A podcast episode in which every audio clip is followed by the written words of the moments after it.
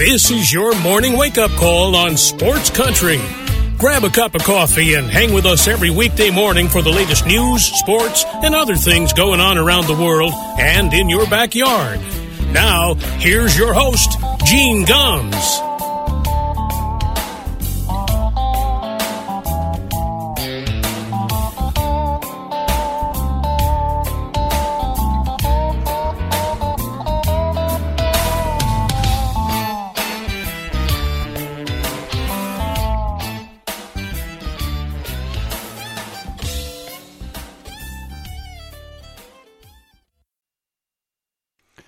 Well, good morning, everybody. Six minutes past nine o'clock here in Hayesville, North Carolina. Welcome to a Tuesday morning wake up call on Sports Country Radio. We have uh, lots to get to this morning. Some upsets in the women's NCAA tournament as the brackets on both the men's and women's sides continue to uh, just be absolute messes. Uh, number one, Indiana loses last night in the women's tournament. We'll talk about all that coming up in a bit. Um, wanted to start the show this morning with a couple of uh, they're they're sports related, but a couple of uh, uh, things that uh, are a little disturbing. And and yesterday, the news came down that St. Francis College uh, in Brooklyn, New York, uh, it's a small Division One school. It is in the same conference that Fairleigh Dickinson University is in. It's in the Northeast Conference, uh, a conference that I worked in for ten years um, at Sacred Heart University and Central Connecticut State University. It's a mid-major conference. It's not like you know it doesn't have the the gravitas, et cetera, et cetera, of um, you know like the Big Ten or the ACC or the Big East or anything like that. But it is a school uh, or a conference with a lot of smaller Division One schools uh, with smaller resources, and you know they get automatic bids to the NCAA basketball tournament, baseball tournament. You know, it, just like every other conference, and you can make the case that it means more to kids in that conference. I know it sounds silly, right? Um, because all kids are excited when they when they get into a conference tournament or or me to a uh, well, to the conference tournament as well as to the uh, national tournaments. But for kids in the Northeast Conference, it is everything. 99% of those kids are not going to play pro, maybe more than 99, 99.9%. You know, there's a, you know, when I was there, there were a, a couple of kids that, uh, you know, made uh, professional baseball. That, you know, they played in the minors. There's a couple that have played in the major leagues. Um, but you don't see kids from that conference generally playing pro football. There are a handful. You don't see them playing pro basketball, et cetera, et cetera, other than like, you know, going over to play in Europe.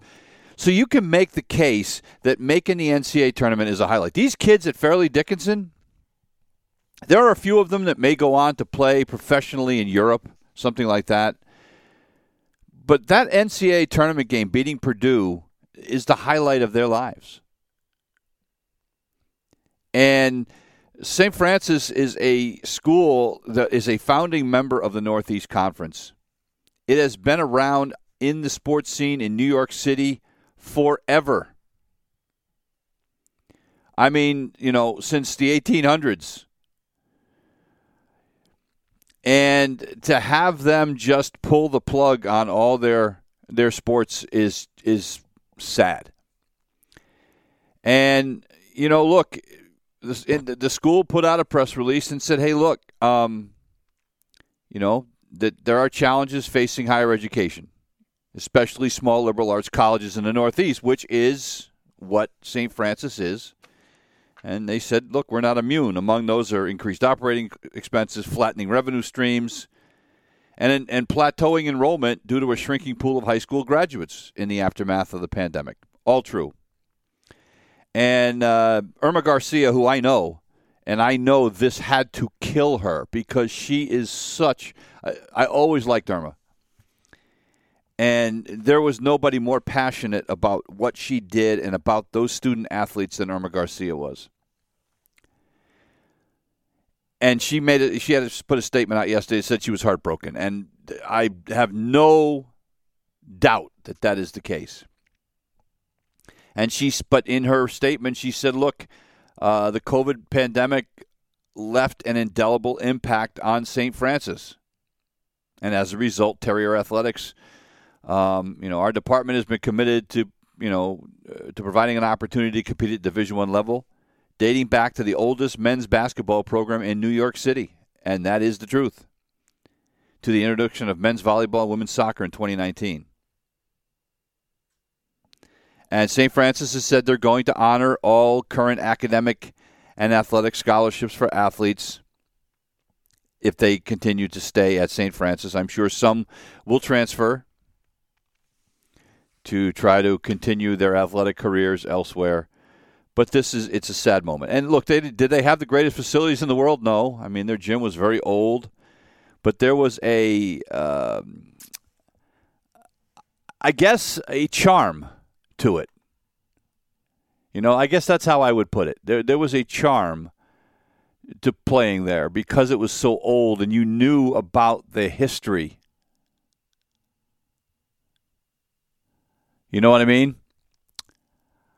Um, so that's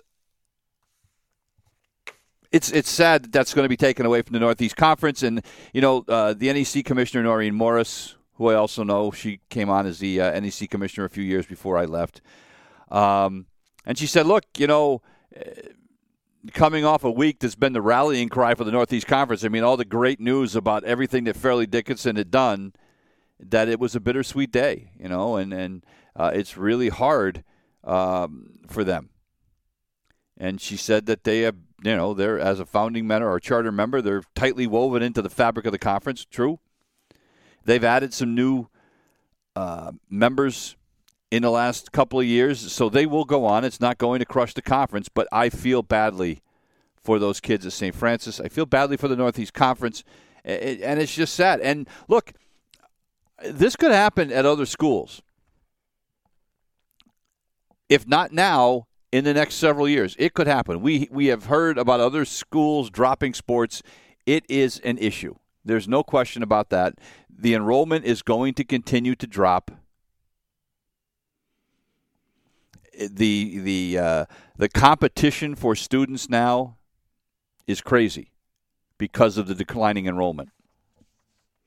Hell, I've been working. I, I worked in college athletics for 25 years. We were talking about uh, the con- concern about enrollment back in the 90s, into the th- you know into the 2000s because you look at the projection of you know the people that are having kids and you know uh, and now with the student loan debt and the amount of money it costs to get a college education it makes it harder and harder and harder especially for private schools. Um, you know I, I had a, I remember having a long conversation with my youngest daughter uh, when she was getting ready to go to college about whether to go to a state school or whether to go to a private school that she wanted to go to. Um, and I suggested to her, hey, you know, you might want to look at a state school because the the amount of money that you will pay is, you know, in some cases, a quarter of what you would pay, at least half of what you would pay at a private college. And she determined she wanted to go to the private college, so she took out student loans, et cetera, et cetera, and uh, she is now saddled with a student loan debt of in you know a lot. It's what you know, and and so private schools, as kids decide to you know, as as kids start looking at this, and they start looking more and more at the whole student loan debt thing, it's going to be harder. And small schools like St. Francis there's more of them that are going to come. So it's you know this may be the tip of the iceberg. I I hope not, but I get it. Um, but I'm I'm just sad for St. Francis, uh, a school that uh, that I went to many times, and I'm sad for Irma Garcia, and I'm sad for the Northeast Conference. Uh, the other thing I wanted to get to this morning, there was a, a column this morning in the Boston Globe by Dan Shaughnessy. Now, I want to be upfront in saying that uh, I think Dan Shaughnessy is a very good writer. But to say I don't agree with Dan, Dan Shaughnessy on a lot of things would be an understatement. You know, uh, some of his takes are a little out of left field. He's a little bit too cynical for me sometimes. Um, but when I read this column this morning, it was like this guy had been reading my mind. And I've talked about it here on the air many times about the pervasive gambling that has suddenly hit this country, sports gambling. With with state after state after state legalizing sports betting, it has gotten way out of hand. The opening sentence to his column this morning please make it stop. I can't take it anymore. And he said, you know, he said uh, he looks uh, every time he watches television, he's watching a sporting event. Almost every damn commercial of every game is about gambling. DraftKings, FanDuel, MGM. And you look at these commercials and they make it look like, hey, you too can become rich. You know what I mean? You know, nobody, they don't show anybody losing money. Everybody is making a, a, fortune. And look, we've seen this for years for casinos. It's not just sports betting, don't get me wrong. You know, for Foxwoods and, and, uh, uh, uh, Mohegan Sun in Connecticut, you know, or in Atlantic City, you know, they show people in a in a casino, you know, playing blackjack or roulette or whatever. Everybody's a winner. Everybody's a winner. And the problem now is that, you know, here's the thing. When you get hooked up with these people, this isn't like the old days now where, you know, you, you saw some bookie on the street corner. You don't have to worry about them like breaking your knuckles if you don't pay your bets because you have to give them your bank account information to bet to begin with. You know, just think it's it's only a matter of time and Dan mentioned this this morning. He was a little bit more cynical in the way he he uh, he phrased it, but just think about you know how long it's going to take before we start reading stories about guys that you know are hanging out and getting excited about placing a bet and they lose the bet and they just got paid, so they don't worry about it. And next thing you know, they've lost their entire paycheck as they try to make up the money that they lost on that first bet. It's just a matter of time. You know, and, and you know, and, and as Dan says, every one of these ads always has a little disclaimer disclaimer about, you know, if you have a gambling problem, call 800 whatever. You know, uh, good for them but at the root of the, the problem here is the gambling to begin with. It is just like a drug. These guys are no different. FanDuel, DraftKings, MGM, they are no different than somebody selling crack on a street corner in your town. It is the same thing. And now we have all the sports leagues in bed with these people, all of them we have the networks all in bed with them. Jesus NESN, the New England Sports Network, which is the uh, uh, regional sports network owned by, by the way, John Henry uh, as uh, the owner of the Red Sox. Almost all of their programming outside of you know the Bruins and the Red Sox is some kind of uh, a gambling show. Dan Shaughnessy said he he he watched some show. It was called Follow the Money. And he said he listened to two guys, you know, agonizing over every second of the of all the NCAA tournament games. And then getting all over the network announcers for not calling attention to how the fi- how these random plays affected the point spreads and betting lines. So now they expect the announcers to talk about uh, the betting line and how it's affecting gamblers while they're calling the game. Now, I've probably called a thousand games on the radio in my life, and and you know probably a hundred on television. The day they eh, had told me that I needed to start talking about gambling, that would have been the day I gave up broadcasting games. And look, I am not a prude. I am not anti gambling. If you want to go to Vegas and gamble your, your hard earned money away, God bless you. The problem is that they have made it so easy now for the casual person to just pick up their phone and make a bet on a gambling app. It's just like they have now it's it's like they've put crack on the shelves at the grocery store. And when we have sports leagues getting into bed with this and we have networks getting into bed with this, it is asking for trouble. I've said this time and time again. Uh, look, former Patriots general manager, Upton Bell, his father was Bert Bell, who was the NFL commissioner for 14 years. Back in the uh, late 40s, his father uncovered a betting scandal the night before the NFL championship game. And he said if he hadn't stopped it, you wouldn't have the NFL you have today and he said all the leagues are selling out for money. That's what this is all about. He said in the old days you couldn't even mention a point spread uh, on any NFL Network game. People would lose their minds.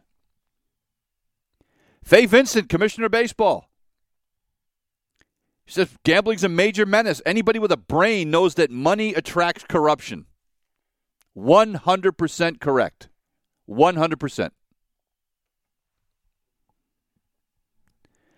And he said the idea that we can keep corporate executives from cheating is not accurate. We can't do it.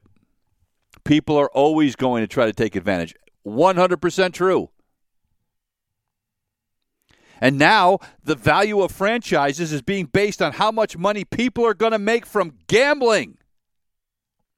And yet the federal government is so busy sniping each other, the Republicans and Democrats trying to screw each other that all this stuff is happening and nobody is paying attention. And look, I am not, well, I'm not a prude, okay? I am not. I am not one of these people. I mean, as much as I know it sounds like it, I wish, oh, the old days were the best. I'm not saying that. I understand that times change. But when you have made it easy for people to lose their money, and I'm talking great amounts of money. You know, this is this is worse than people going to the corner store and getting a scratch off ticket. It is way worse than that because now you can do it from your phone, from your couch, and you there's nothing to stop you except whatever money is in your bank account, and it is very easy for you to drain that bank account out. Am I saying we need to protect people from themselves? Yep, I am. And look, I have a lot of people that listen to this show that, that gamble. I have people that come on this show that love to gamble. And I'm not saying that, and I'd like to think that the people that do that are responsible. And if, if you're responsible, great. My concern is the corruption that it can breed. How long is it going to take before somebody, uh, you know, some uh, young kid playing in college doesn't have access to a lot of money, probably isn't going to have a pro career, but has an opportunity to do a couple of things in a game that could change the way the game, the outcome, or change the point spread. And all of a sudden, you know, they get offered money to do that. How long is it going to take before that happens? It's happened before. Several times. There have been some very high profile uh, scandals. One of them in Boston. How long is that going to take? How long is it going to take before you know, uh, uh, you know, some position player in the NFL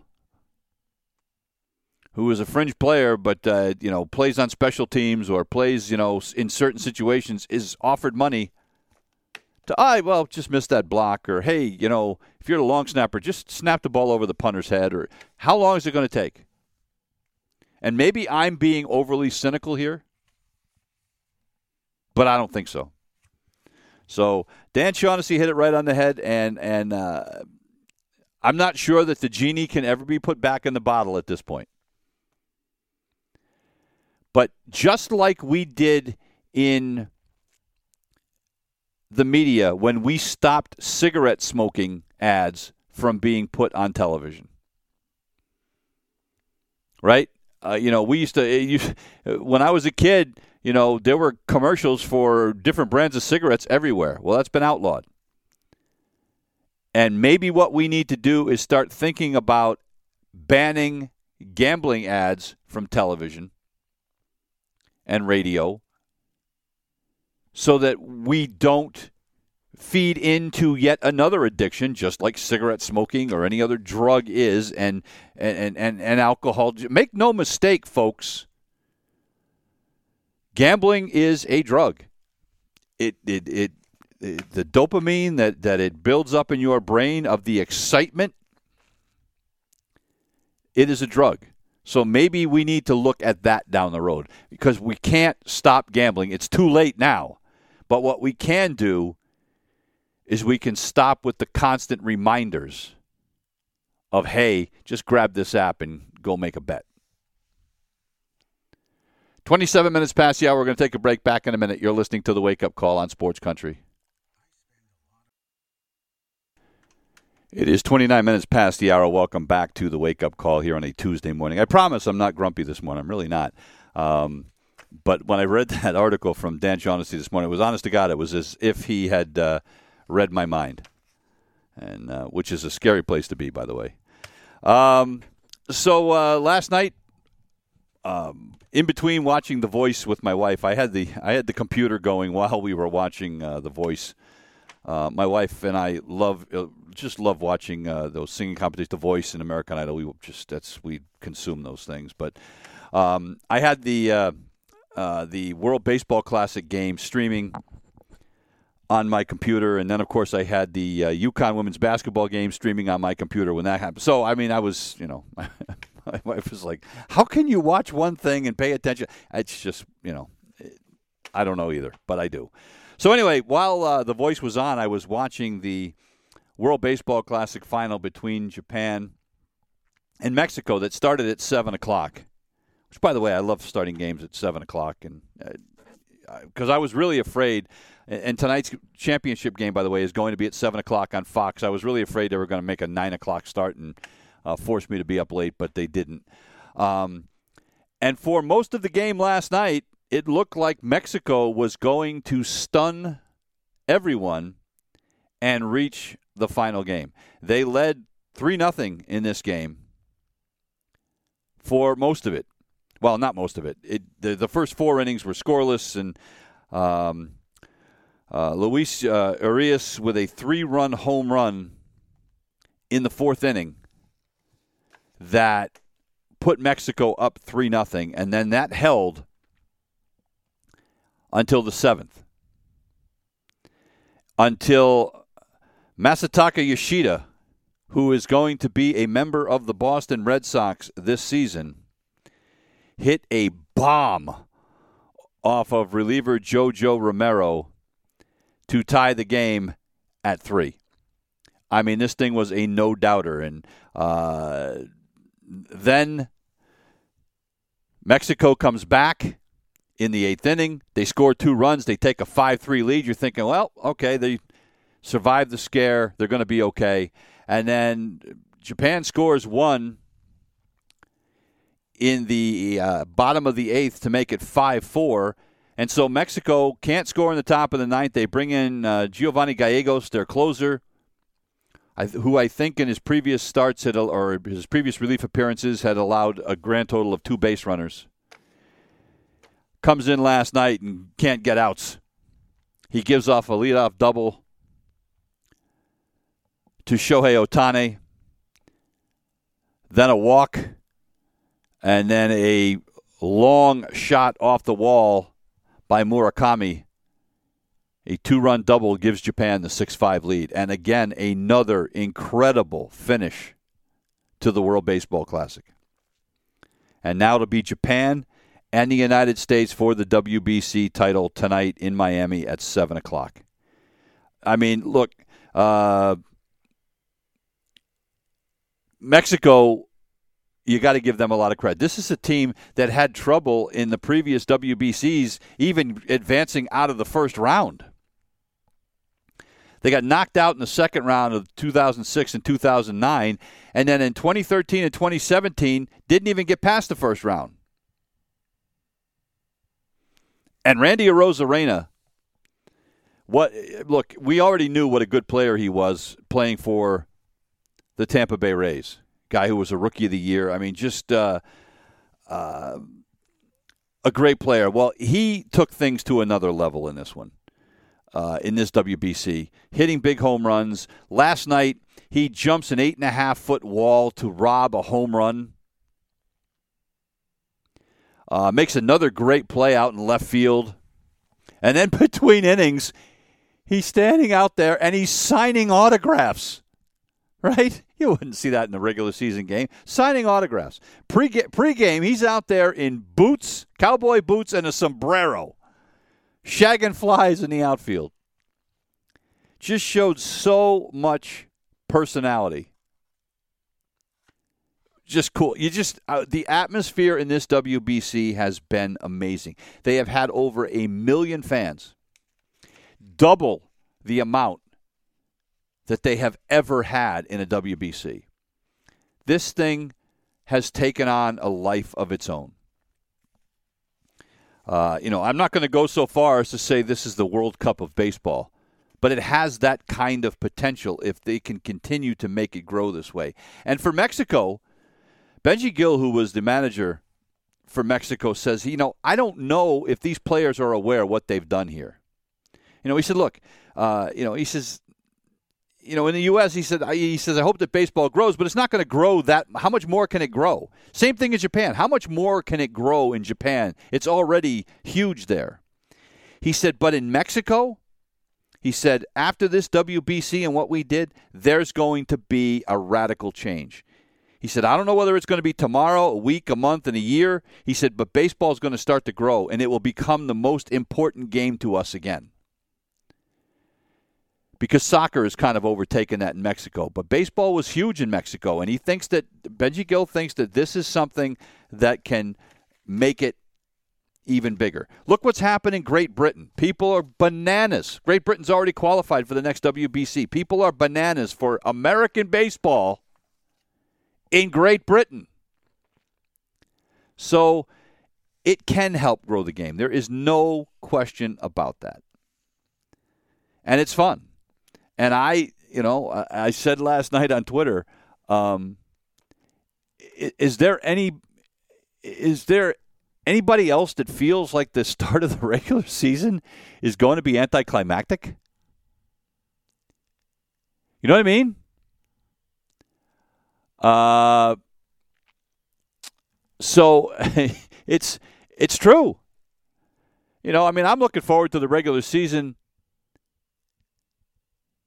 as much as the next guy. But the to have meaningful baseball in March like this, to, to get excited about baseball in March, it's unheard of. It's great. So now with Japan and the United States tonight, we have a potential matchup tonight, which could be a lot of fun if we see it. I don't know that we will, but Mike Trout has always kind of talked about what it would be like to face his teammate Shohei Ohtani. But Ohtani is not going to get the start tonight for Japan. Uh, he started two games ago. And uh, unless he comes in in relief, Mike Trout won't face him. Um, he started uh, March 16th. He technically could start tonight, uh, or but uh, they're not going to. They're going to start him as the designated hitter, and uh, you know we'll see how the game goes, and then they'll make that decision. But Ohtani's hitting 450 in this this WBC. The guy who has been the biggest star, of course, is the Red Sox uh, property Yoshida. I think he's got nine hits. I think he's driven in 18 runs, which is a uh, WBC record. Just so much fun, so much fun. I, so I can't wait for the game tonight. It should be great. Um, and you know, people, there are again. We've talked about the naysayers about how, eh, you know, we shouldn't have it. Look what happened to you know Altuve and Diaz. We've talked about it ad nauseum. I get it. Joe Kelly yesterday, former Sox hurler, former Dodger hurler, now with the Chicago White Sox, a guy who just doesn't has no filter, just doesn't care. Said, look, uh, the guy got hurt having fun celebrating with teammates. And he said this. He was on a, a, a uh, podcast called Baseball Isn't Boring. And he said, Who gives a shit? he says, It's unfortunate. He said, But it is what it is. He said, I could get hurt right now driving home, get paralyzed, break my neck in a car accident. It doesn't matter. People are always going to come up with a reason why something shouldn't happen. How about the reasons why it should? You know, if you have an excuse like saying, "Oh, he shouldn't have played," and Kelly goes, "Shut up, dude.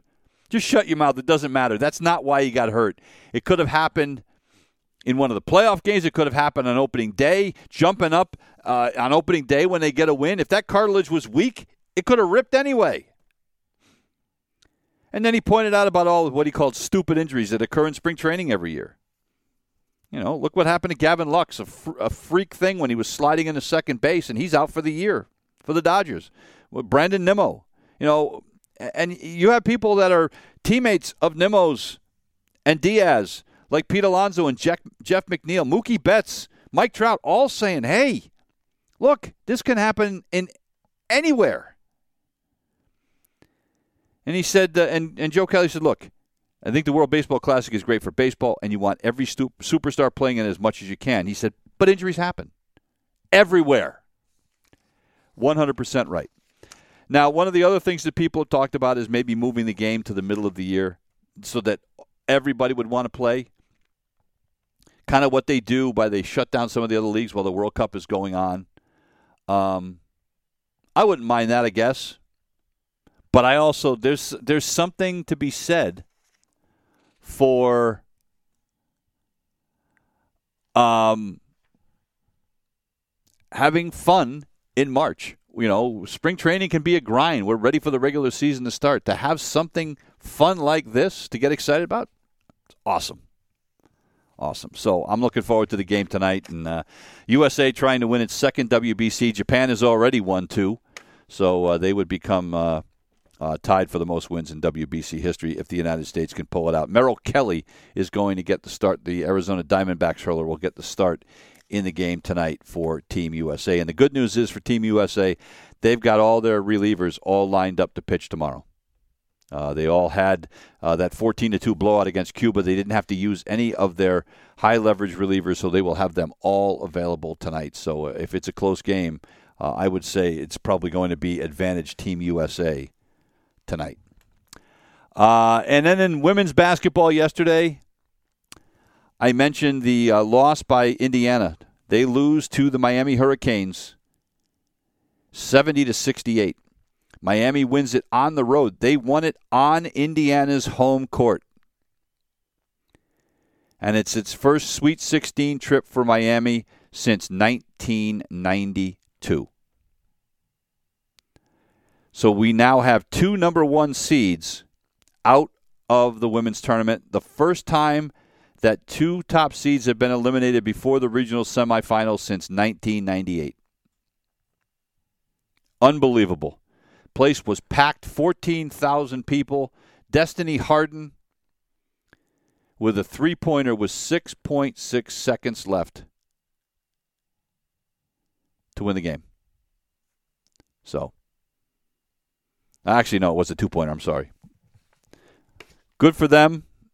Again, you know, an unlikely team going through. And now their reward for that will be to take on Villanova, who was ranked number 10 in the final AP Top 25 poll out of the Big East, a team uh, with Maddy Siegrist, the leading scorer in women's college basketball this season, but good for them. I mean, look, they just wanted to get there, right? And then UConn last night, people thought that this might be a dangerous game for UConn, and for the first half, um, it looked like they were right. Uh, UConn ends up leading by five at the half, and the only reason it was five was uh, Nika Mühl chucked one in from just inside uh, half court at the buzzer to give UConn a five point lead instead of a two point lead. But then UConn came out in the second half and just took over. I mean, just it was an Azzi Fudd show in the third quarter. Look, Azzi, we know how much time she missed this year with the knee injuries, et cetera, et cetera. Uh, I think she had averaged about seven and a half points since coming back. Well, she put up 22 last night. 16 of those, 16 of those 22 were in the third quarter. She outscored Baylor by herself in the third quarter, 16 to 15. UConn with a double-digit lead going into the fourth quarter, uh, and they end up winning it easily, 77 to 58. UConn is now going to its 29th straight Sweet 16. 29 straight. Uh, Aaliyah Edwards, another big game last night. They couldn't stop her inside. Now, she picked up some foul trouble, had to sit most of the third quarter with four fouls. But perhaps the biggest unsung hero of the game last night for UConn was Aubrey Griffin. Um, she only scored four points in the game, but she had 12 rebounds, six of them on the offensive uh, side, two of those in one sequence in that ended with uh, UConn banging home a three. This this young lady can jump through the roof. So you know, and with Edwards on the bench, they needed that from her, and uh, she put up a big one. So now UConn will take on Ohio State. Ohio State beat number six University of North Carolina yesterday, 71 to 69. Uh, Jacy Sheldon with a jump shot with 1.8 seconds left to give Ohio State the victory. Ohio State had a 12 point lead in this game early in the fourth quarter, but then North Carolina went on a 13 to 2 run midway through the quarter, um, and that was without their best player. Deja Kelly um, had to leave midway through the quarter with a leg injury. She ended up coming back out, but uh, she was gone for a few minutes. Uh, but they did a great job without her, got themselves back in the game. Uh, Kelly actually finished with 22 points, and she had a shot uh, to tie the game at 69 with nine seconds left. But then Jacy Sheldon takes care of business, and uh, Ohio State moves on. Ohio State has had to make comebacks in all four of its postseason victories. Um, they were down 24 in the Big Ten tournament in one game, came back to win. Uh, and then uh, in their other victories in the Big Ten and in the NCAA tournament, all had to come from behind. So it'll be UConn and Ohio State for a chance to go to the Elite Eight. Uh, of course, with those two top seeds, Stanford and Indiana out, we still have uh, South Carolina, the number one overall seed, they are going to take on number four UCLA. It'll be Maryland against Notre Dame. Those games will be played in Greenville. And then also in Greenville on the next day, it'll be Villanova and Miami. And then LSU um, will take on Utah. Utah in the Sweet 16 for the first time since 2006. And then, of course, uh, UConn will be going out to Seattle, where they will take on Ohio State. Uh, Virginia Tech, the other remaining top seed, will take on Tennessee, and then the winner of those two will play each other. So, what would be really cool is if Virginia Tech loses and UConn wins, and we have another UConn Tennessee battle. Uh, one for the ages. It's a team; those two teams always seem to meet in the NCAA tournament. It is 47 minutes past. Yeah, we're going to take a break. We'll get to some baseball, uh, spring training baseball in a minute. You're listening to the Wake Up Call on Sports Country. It is 49 minutes past the hour. Welcome back to the Wake Up Call on a Tuesday morning. Uh, the Red Sox lose in spring training yesterday to the uh, Pittsburgh Pirates. Again, who cares? The good news is yesterday, Justin Turner back in the lineup for the first time since getting hit by a pitch in the face back on March 6th. Went one for two with a walk. Said he felt good. Um, he said he t- he got in there, took the first pitch, and he said it was kind of like a uh, sigh of relief and he was kind of he said he was ready to go after that. Uh, Red Sox sloppy yesterday, three errors in the game. Uh, that's the kind of stuff you don't like to see. Um, misplaying some balls in the outfield. Uh, Kike Hernandez back from the World Baseball Classic, back at shortstop with a throwing error yesterday.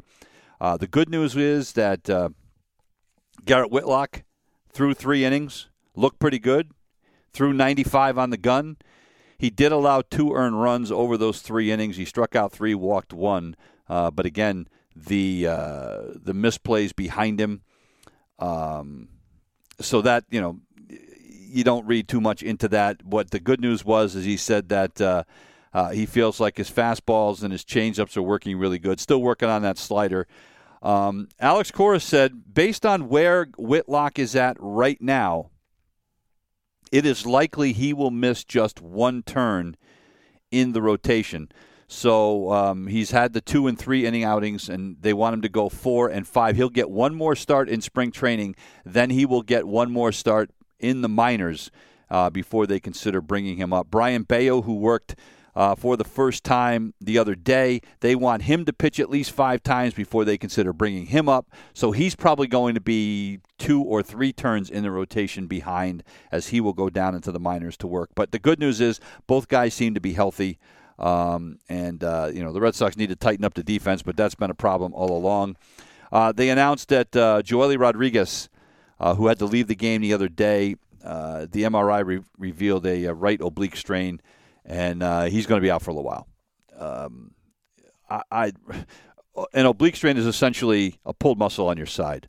Uh, I've done that. Matter of fact, I have one right now. At, at at almost 63 years old, I've got one that I've been dealing with for the better part of, well, probably a couple of years. Because every time it starts to get better, I do something to pull it again. And that's the thing. If you know, that's one of those injuries you've got to really take care of yourself. I'm not a pro athlete, nor do I play one on television.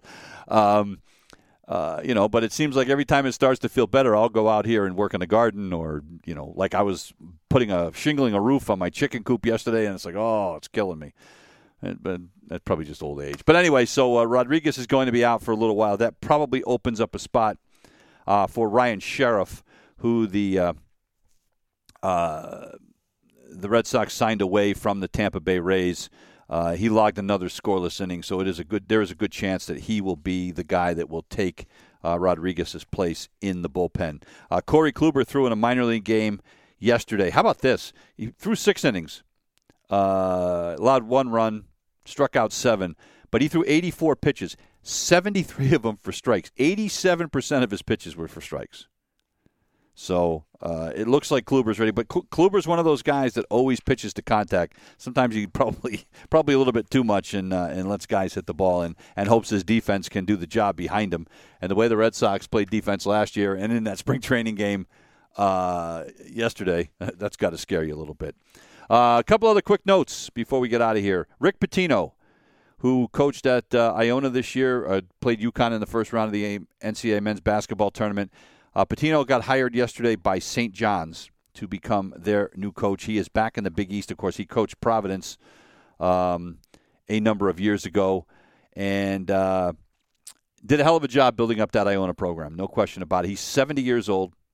And uh, this is a guy that's been to seven Final Fours, has won a pair of NCAA championships, one in Kentucky, one in Louisville. I mean, he's been around. But this is a guy that can flat out coach.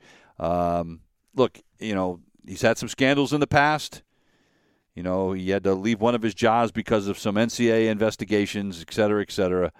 Um, but uh, uh, he can coach, and it seems like he has uh, uh whatever happened uh, in the past. It seems like he has cleaned it up. When he was at Louisville in 2017, there was an FBI investigation into bas- college basketball corruption uh, not just at Louisville, all over the place. And uh, Louisville and Pitino's coaching staff got uh, implicated in that. Um, and, and that was like the third time that he had had some problems while he was there. So uh, he was eventually exonerated in the FBI case, but uh, ended up leaving Louisville and going to Iona, where he's done a great job. The other news out of the Big East Ed Cooley is leaving Providence. This had to be a tough decision for Cooley. Cooley is a, a Providence guy. He's from Providence. Finally had a job with his hometown team, did a great job, led the Friars to a record of 242 and 153 in 12 years, seven appearances in the NCAA tournament, three wins there. Um, they made the Sweet 16 back in 2022. They were 21 and 12 this year.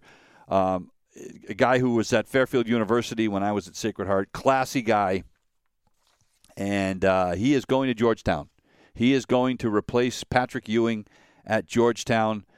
Um, he's 53 years old, and uh, uh, Patrick Ewing went uh, 75 and 109 in six years, 13 and 50 in the last two. So they had to make a change. Uh, Ed Cooley's daughter actually goes to college at Georgetown, so that's kind of a, uh, a natural for him. And uh, Georgetown is getting a good one. He is a good coach, and he's even a better person. Uh, so, uh, congratulations to Ed Cooley. That's going to do it for us here this morning. We'll be back tomorrow with another edition of the Wake Up Call. Here's some music from Zac Brown on the way out. It's called The Bar. See you tomorrow. You've been listening to the Wake Up Call on Sports Country.